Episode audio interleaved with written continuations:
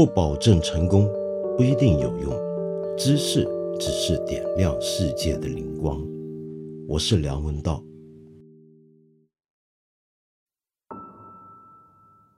我猜你在今天大概已经听说过最近一个星期很红的一个新闻。这个新闻就是国内一家数一数二的。上市大地产集团的董事长王某涉嫌呢性侵犯一个九岁的小女孩。那么，随着这件事情又曝出了一些其他的呃猥亵儿童、性侵儿童的事情，使得儿童受到性侵犯这件事变成了一个大家热议的话题。那么，经过这两天，你大概呢也已经得到了不少的法律常识了。比如说，大概你此刻已经搞清楚哦，原来这个性侵儿童呢还分两等。不同的级别的罪行，一个是猥亵，一个是强奸。那么，到底什么才算是强奸呢？我们知道，强奸这个罪就重多了，判刑也会重得多。那么，怎么样才能够叫做强奸呢？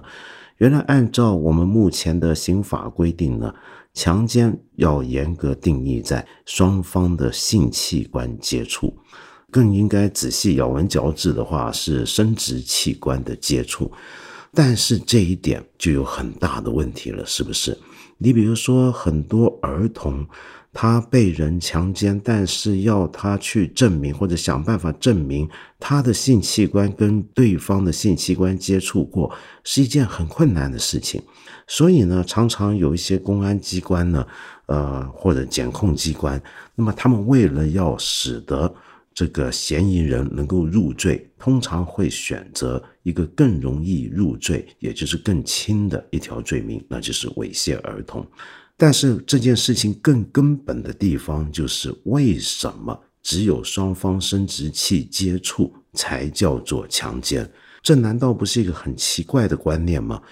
我们都晓得啊。呃，我们一般所说的性行为、性交，其实这个概念并不只是围绕着生殖器的。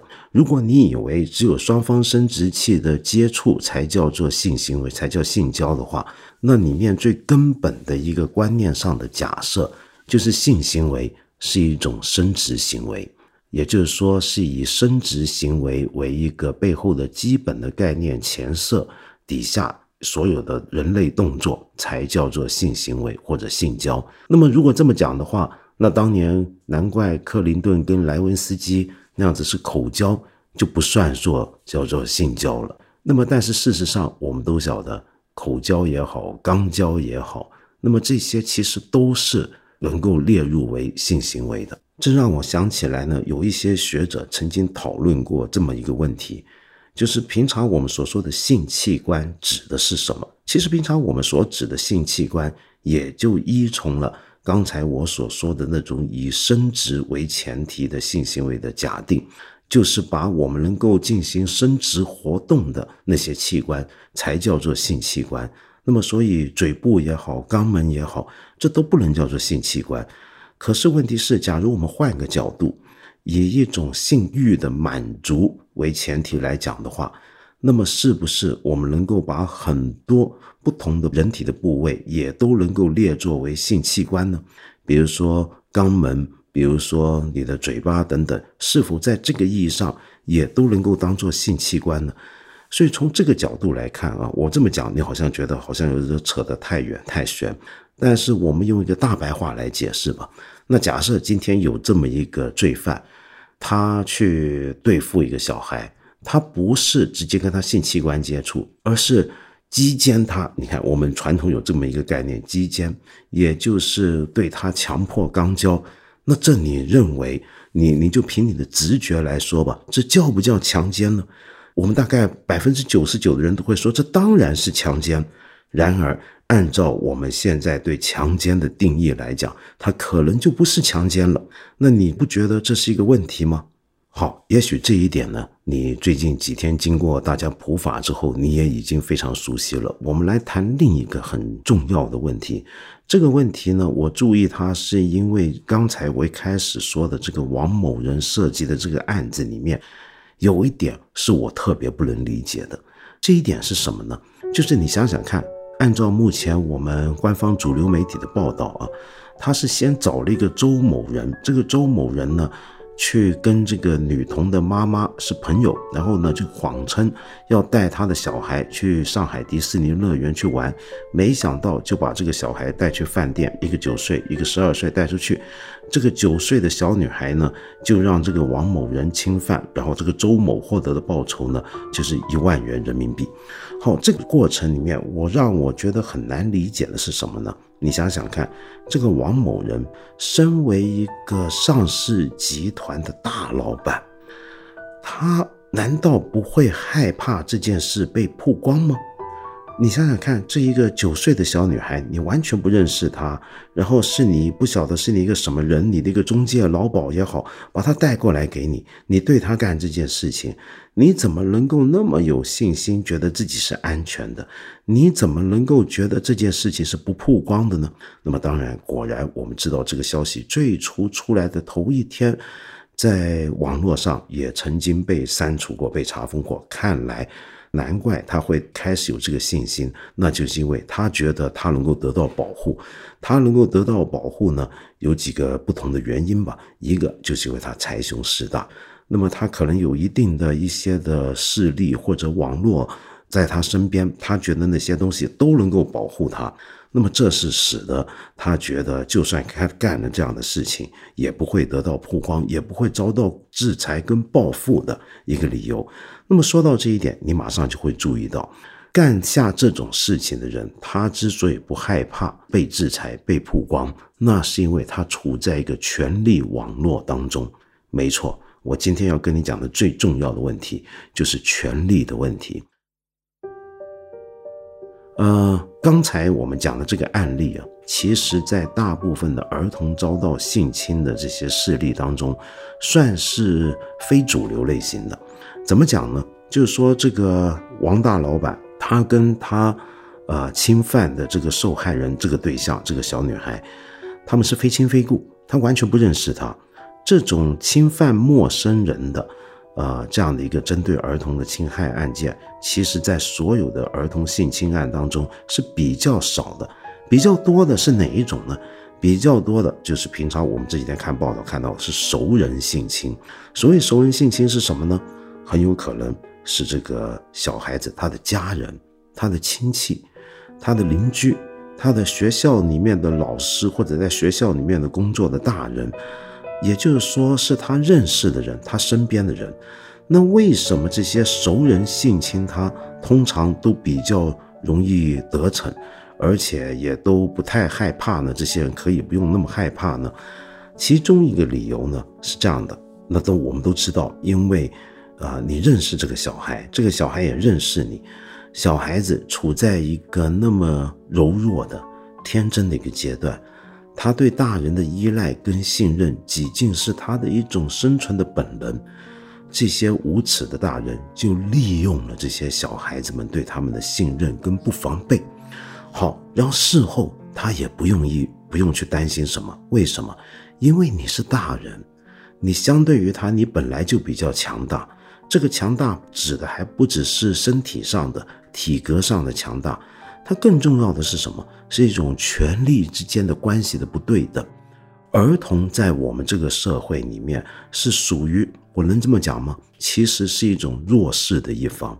呃，这个处在弱势一方的一个儿童，那么面对着这么一个大人，这个大人也许是他的家人，也许是他的老师的时候，后者拥有的权利当然更加大。这种权利我们该怎么来理解呢？你比如说，像我们看到的一些过去曝光出来的性侵案里面，很多小孩子啊，他一开始是不敢讲的。为什么不敢讲？首先，我们知道，所有受性侵犯的人都会有一种羞辱感，觉得自己被玷污了的感觉。这在我们八分这个节目开头几集的时候就已经跟大家聊过这个问题了。如果你感兴趣，你可以回头听。那么，但是这里面我们集中在小孩身上，他除了有这种被羞辱的感觉之外，另外一种可能情况是他还没有办法完全理解造成自己伤害的这个事到底是什么事。这种差距呢，这是一种知识上的差距。这个小孩的认知体系还不完整。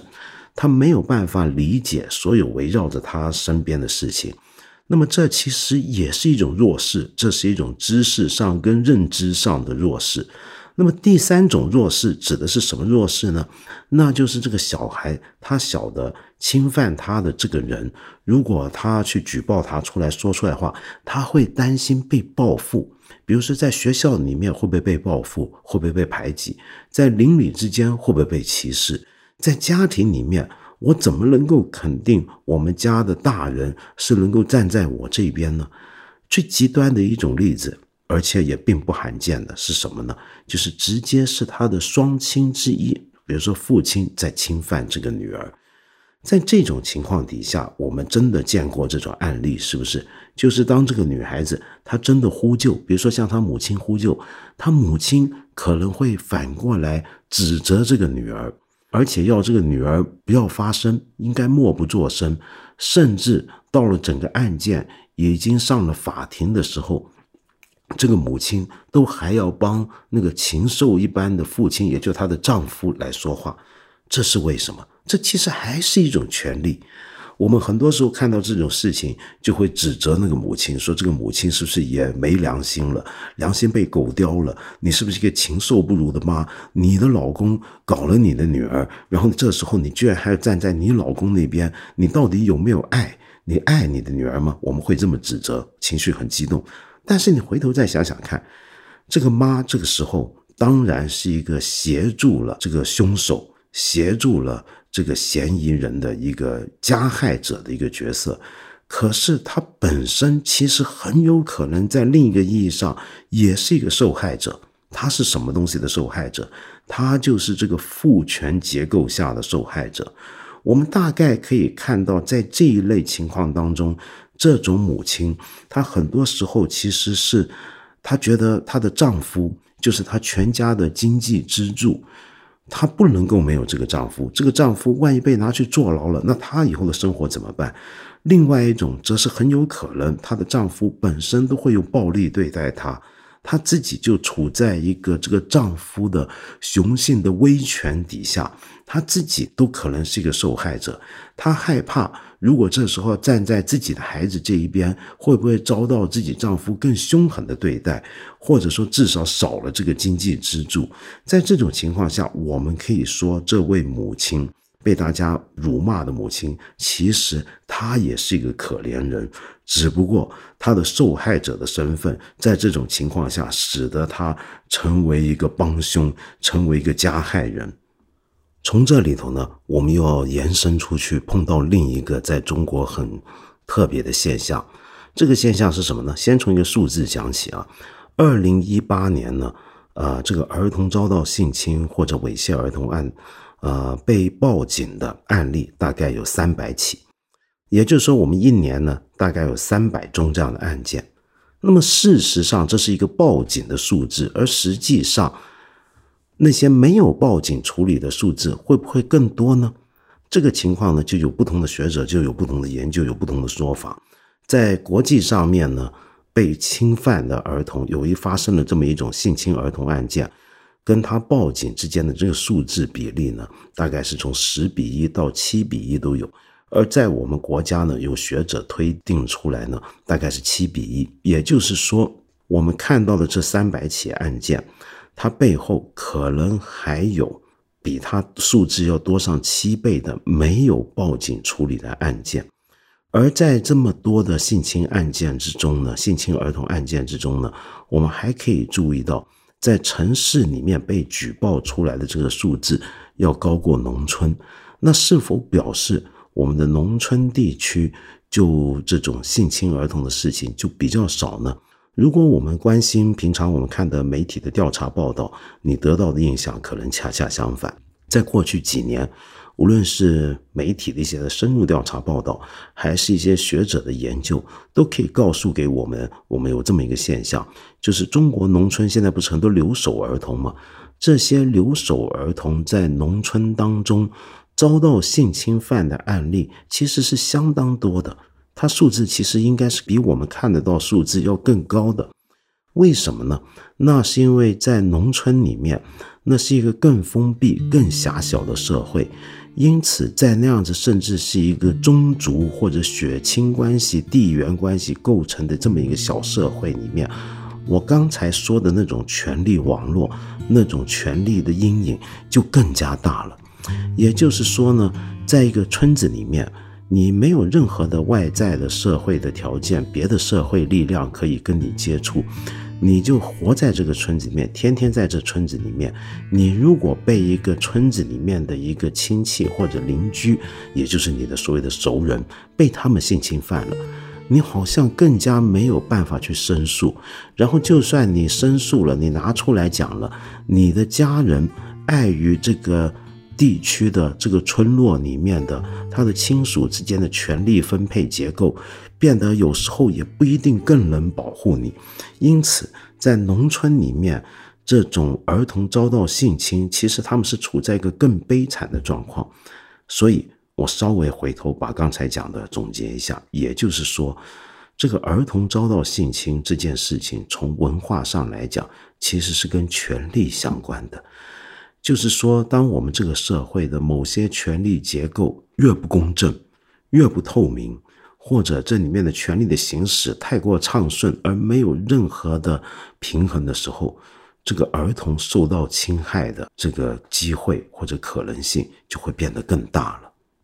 除此之外，我们还要考虑公权力在这些事情上面的角色。呃，当然，我们报警的话，绝大部分。公安警察都一定会很严肃处理，可是问题是，我们的警察并不是每一个人都受过相关的专业的训练。那么，在一些的媒体报道，我们可以看到，有些地方的警察局他注意到，哎，这个被嫌疑受害的这个小孩子小朋友可能是个女童，那么这时候是找个女警来跟他聊可能会更好。可是问题是。不一定女警就一定懂得处理这种事情，是不是？你怎么样跟一个小孩聊天，让他打开话匣子，敞开心扉，把他的惨痛经历能够向你诉说呢？这其实是很复杂的一件事情。所以，我们的公权力机构、执法机构有没有配备了一些相应的、受过一点基础专业训练的这么一些执法人员，或者是专业顾问？这是一个很重要的问题。好，然后还要说到这个小孩，他从小遇到这种事情时候，他之后得到的创伤是不言而喻的。我们在之前的八分的节目里面也都提到过一个，其中一个最有名的例子，就是后来不幸自杀的台湾作家林奕涵。你想想看，他十三岁那一年被性侵，这个阴影是留着在他身上一辈子的事情。所以，这还牵涉到一个事后治疗问题。那我们对于这些被侵害的小孩子，我们给他什么补偿呢？国家公权力有没有给他一套补偿呢？比如说，我知道在法国啊，或者在某些的国家里面呢，这个小孩子遭到性侵犯之后，他的所有的治疗，尤其是心理治疗，是由公费来负责的。但是在我们国家里面呢，很多时候呢，你是先要去医院里面做检查，然后所有的这方面的开支呢，都是要凭票来报销的。那么，甚至很多时候你是要透过民事赔偿的途径呢，来控告这个嫌疑人的。那么，在这种情况下，你就会加大了。这些人获得赔偿、获得补助的这个难度，难怪有一些家长来到这一步，居然就打退堂鼓，愿意去跟一些嫌疑人在民事案件上面做一个和解，那么或者收了一点钱就算了。那么这种事情到底应该怎么办呢？其中一个办法，那么这几天大家可能也都听说过了，那就叫重罚。要订立更严格的法规，而在所有这些法规里面，我们可以注意到，其中一个在很多国家都开始陆续采用的一个办法，就是让这些侵犯过儿童的这些凶手们，让他们的这些记录是被记录在案，终身跟随，而且是公开的。比如说，在美国的一些州份里面，这个美国的梅根法案是全国法律。就是所有的性侵过儿童的这些嫌疑人，他们这个罪，他们的记录是你能够公开查阅的。在有一些州呢，就更夸张，甚至是只要有这么一个有性侵记录的人，他就算服刑完出来了，住在一个村落里面或者一个社区里面，在他住的地方都会有个特别的标示，用来警告让邻居们、让邻里们、小孩要注意这个人，或者大人们要注意这个人。那么当然，很多人会说这是不是伤害人权？可是呢，我想说的是，刚才这种办法，它到底是不是个好办法？另外再讲，但它背后都有一个精神，这个精神是什么呢？那就是曝光，曝光这些凶手，曝光这些曾经犯过事的人，是让刚才我说的这种密不透风的权力阴云开一道口子的办法之一。也就是说，我们刚才说的那种权力。之所以能够行使的开来，那是因为它密不透风。比如说，在一个村落里面，在一个家庭里面，在一个学校里面，这都是一个小社会。而这个小社会里面，如果有人的权利在里面很顺畅的运转，而不用担心有外面的任何的孔隙缝隙能够让里面的恶行得到曝光的话，那他就可以更放心的、更没有心理成本的。去干他想干的坏事了。好，那么这里呢，就跟大家呃讲一部可能你也听过的一个电影，那就是二零一一年的韩国电影《熔炉》。那这个电影它描写的岂不就是刚才我说的那种场景吗？就是一个学校里面，啊，那个例子就更加极端。那个学校是个聋哑学校，也就是说，这些受害的小孩们，他们是没有能力。去说出很顺畅的表达出来，他们遭受到的虐待的，而这个学校里面的虐待的情况，简直是从上到下串谋的，从校长到老师，到学校一些工作人员、校工，几乎是串谋起来维护这种不断在侵犯孩子的这种权利，在里面为所欲为的。好，那么这个电影呢，是改编自韩国的一个真人真事。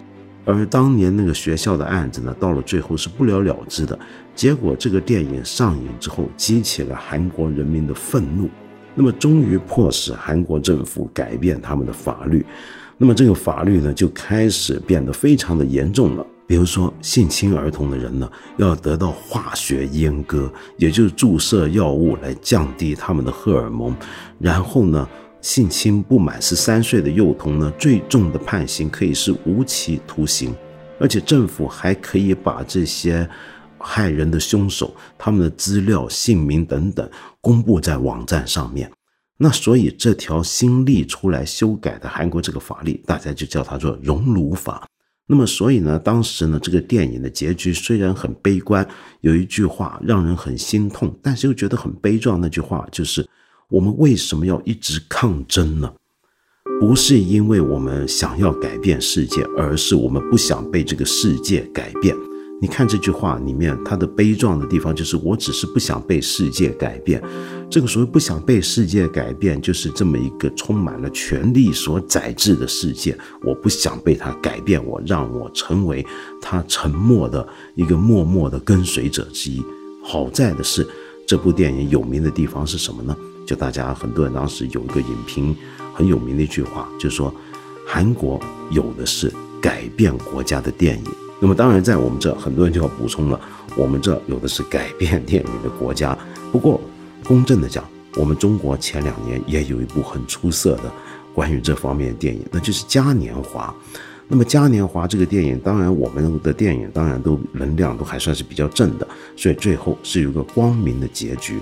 但是至少也应该更能够唤醒我们对这个事情的注意，是不是？我真心希望经过这一次，让我们大家有这么多人关心这些案件，在讨论这个事情之后，我们是不是能够从头好好的从法律的修正开始，然后逐步上升到教育，再到让我们所有牵涉到刚才那我说的那些问题的权力机构，都能够让它变得更加健康、更加明亮。而不要常有任何一个阴暗的角落。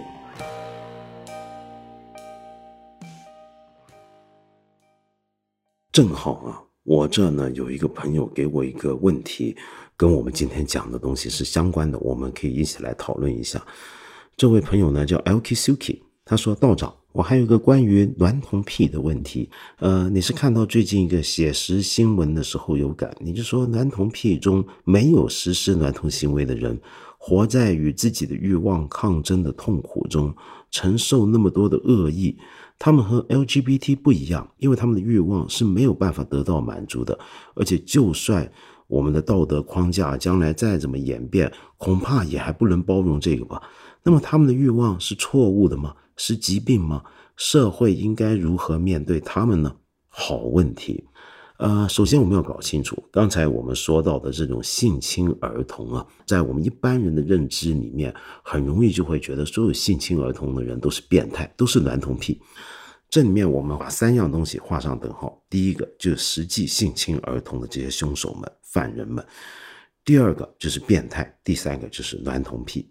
首先，我们要搞清楚，所有这些性侵儿童案件里面的这些呃凶手。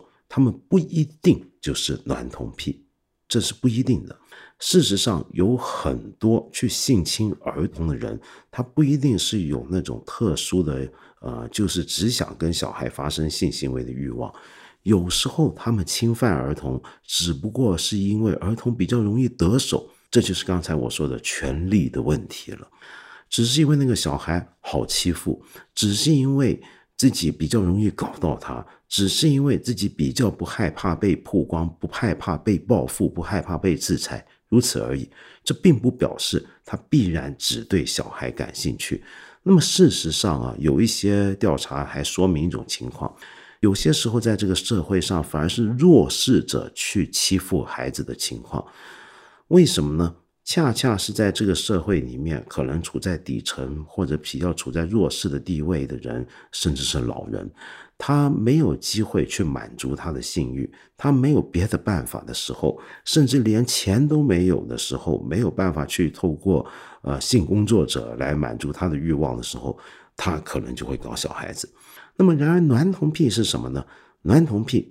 在今天我们的一般的定义底下，被广泛的接纳为是一种精神疾病，而有男童癖的人呢，他不一定会把它实现出来去性侵儿童，所以我们要搞清楚，其实有很多男童癖患者呢，他们并不是一个性侵犯孩子的凶手，我们要搞清楚，这是两码事儿。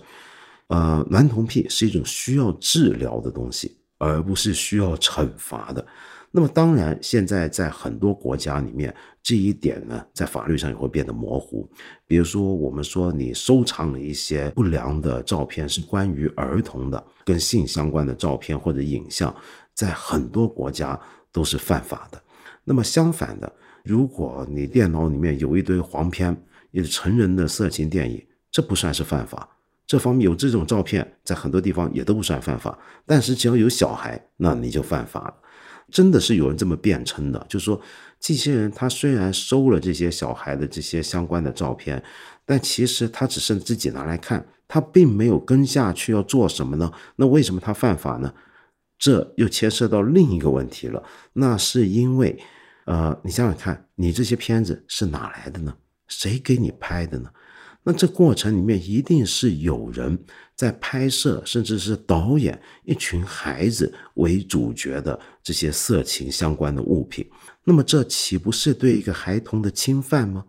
那么当然，去拍的那些人如果被抓到，那当然是重罪。但是在看的人，如果我们能够杜绝他的话，就能够从根本取消这种问题了。好，但我们说回男童，的确就像你刚才讲的，那他们的确是相当痛苦，所以他们只能接受治疗。那么你说到的道德框架的演变，是不是将来也不可能包容这个呢？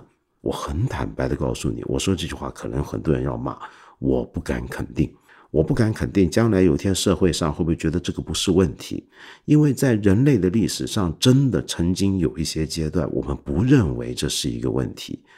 怎么讲呢？是这样的，我们今天大部分对于所谓的猥亵儿童也好，性侵犯儿童也好，呃，你怎么去定义儿童呢？都有一个年龄线，是不是？